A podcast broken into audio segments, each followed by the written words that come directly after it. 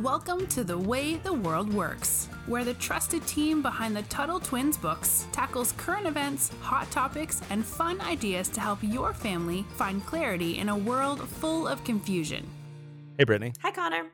You know, we just recently went through what should have been this this annual big season of Girl Scouts flooding social media and texts from neighbors and out in front of stores selling Girl Scout cookies. But you know, it would have been that way if if I would say if COVID hadn't ruined Mhm. everything, but really it's the government's response, right, to COVID, as we discussed in a previous episode, that is ruining all these things. This is the time of year that should be turning me into a cookie junkie, and I buy way too many, and they're they're so delicious. Me too. And I usually drive around like, like looking for the Girl Scouts, right? Just I need to see those green vests selling colorful boxes of delicious processed sugar.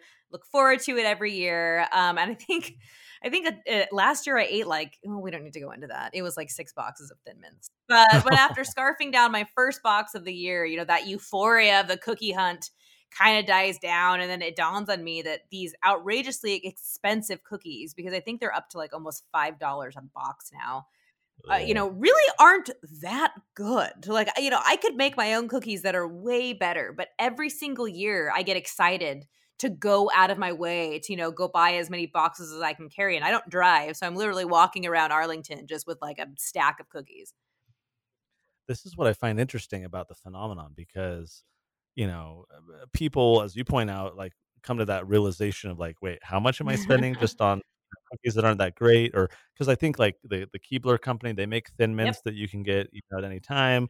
And uh, I know a lot of people who love the the cookies, or they kind of get swept up into buying them, even though they've got problems with the Girl Scout yeah yeah organization. They have some disagreements with kind of what they're doing, and now they're all woke and I mean, I remember in particular when Amy Coney Barrett got onto the Supreme Court, uh, the Girl Scouts uh, Twitter page, they posted this image of all the the female, you know, Supreme Court justices, and and it was very much this like girl empowerment. Look what you can become, right? And they they said didn't even say something nice. They just kind of basically said congratulations to this this woman, this girl and all these people attacked the Girl Scouts, all these like woke leftist feminist people. How dare you say something nice about Amy Coney? And so they they were pressured and they caved to the pressure. They took the, the tweet down, just this simple, so you know, congratulations post. Anyway, so so people have, you know, like uh, especially conservatives and others, you know, feel like the Girl Scouts have become very kind of leftist and whatnot. So so there's people even that have these organizational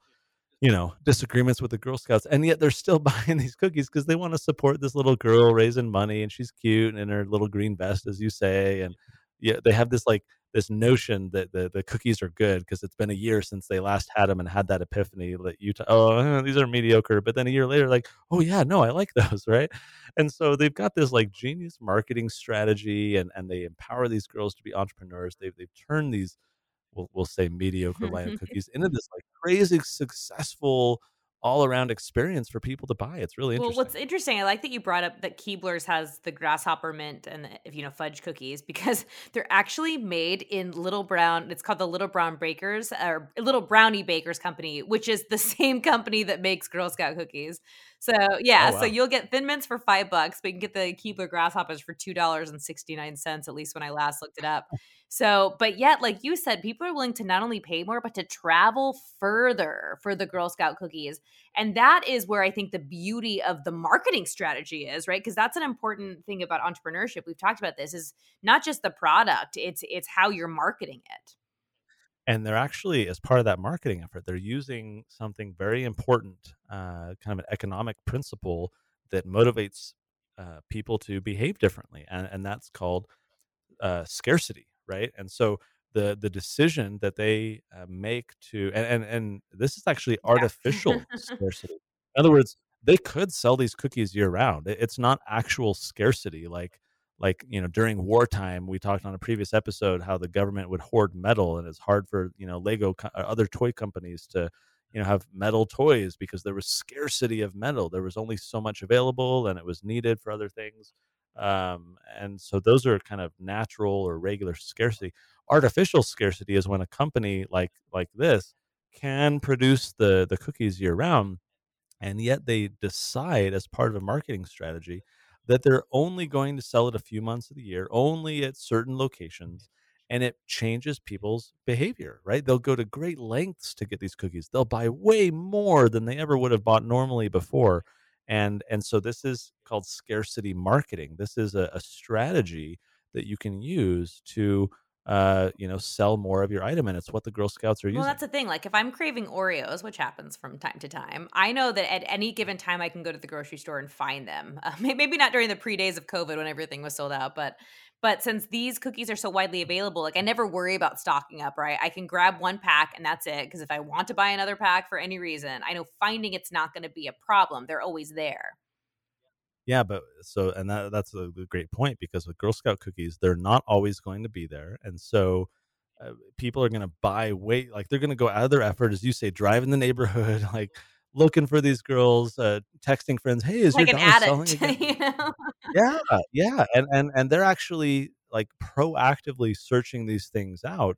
Um, you know, that they even I think sometimes uh, people will use an app on the phone that can say, "Here's where Girl Yeah. Scouts are selling." Right? You can find locations. Like no one does this for other cookies, um, and yet because of scarcity. Uh, you know, people are, are are proactively searching for them. They're not just buying one box. They're you know buying more. They're freezing them for later. They're they're yeah, or they're they're just binging and eating through all the I also do that. boxes. And and uh, you know, I, I, this is just very interesting to me because uh, it, it shows that uh, if you want to be an entrepreneur and and and uh, that it's critical to understand economics. Economics is not just boring charts and graphs and math and anything like that. Real economics is about human behavior. And uh, if I'm being honest and, and kind of transparent, you know, I use this with the Tuttle twins too, right? It's like, hey, here's this sale. It only Mm. lasts, you know, through Saturday, this coupon code. Well, if I wanted to, I could keep the coupon going like forever, but I don't want to because, you know, it's going to motivate people to buy. They know that if they don't buy now, they're not going to get as big a, a discount later. And so it moves people to, to action when otherwise they might think, oh well, the Tuttle Twins books, you know, they're always doing that sale. I'll get to it at some point. But it, it kind of it, it shakes people a little bit, like, hey, you know, take attention or pay attention, take action. Um, and and so that's why artificial scarcity can motivate behavior because people respond differently to it. It, it kind of wakes them up in their brain a little Yeah, and. I call this, oh, I don't call it, I didn't make it, but what is it? FOMO, fear of missing out, right? Like, because you get that thing of like, all right, I have to do this now. I have to purchase more of this product 'cause it's going to go away. And so the power of FOMO marketing, like, it- it's just incredible. But but the cool thing to realize is none of this is done by force, right? This is entirely a willing decision. If I want to spend half my paycheck on Girl Scout cookies, I'm going to do it. so I, I've always thought that was interesting. You know, sometimes I've wondered why Girl Scouts haven't moved more towards like a digital model, right? They can sell them online or through their app. More people could easily purchase the product, uh, the the product, the cookies. But this kind of like misses the point that we're talking about here, right? The fact that you can only buy uh, from the actual Girl Scouts makes people want them more. Like you, uh, like I've told my kids, like guys, you are at the age where people will buy Yeah. anything from you. You need to take advantage of that, right? Kids, like, but Totally. And and so, you know, these these tiny little capitalists walking around the neighborhood, right? They're tricking people into craving something more. They they have scarcity on their side. Hey, you know, this this sale only lasts or this, you know, you can only buy them for another, you know, few weeks or something like that. Um it, it it's it's it's good strategy on Yeah, and, and there's one more aspect that I really love about cookie season, and that is the Girl Scout cookie experience is witnessing, you know, the rise of budding entrepreneurs, especially like you said, you know, little entrepreneurs. So few children or even adults for that matter understand the struggle of face-to-face sale pitches that that doesn't really happen in the yeah. digital age anymore. I mean, maybe over the phone still, but I, do you remember like vacuum salesmen? Like like people used to come to Oh your yeah. door and sell you something. So pitching a product, even when you strongly believe in it, is not easy, and it takes a fair amount of courage and salesmanship and resil- hmm resilience because you're going to get doors slammed on your face. I used to knock on doors and try to sell political candidates, you know, working for political candidates, and I have had the door slammed in my face many times, but. Without the hmm ability to make a solid and convincing elevator pitch, and an elevator pitch is where you have like 30 second justification for why you're selling and or what you're selling and why it's so great. So no entrepreneur can really achieve success unless you've mastered that. And luckily for the Girl Scouts, this is something these young entrepreneurs in training have, have mastered because they have to do it every season. I, I think that's very clever too. It, it does definitely instill some of the skills. Um, and and maybe if we're being honest, right, like the girls aren't having to sell that hard because as we said, people like you are driving the neighborhoods looking for them.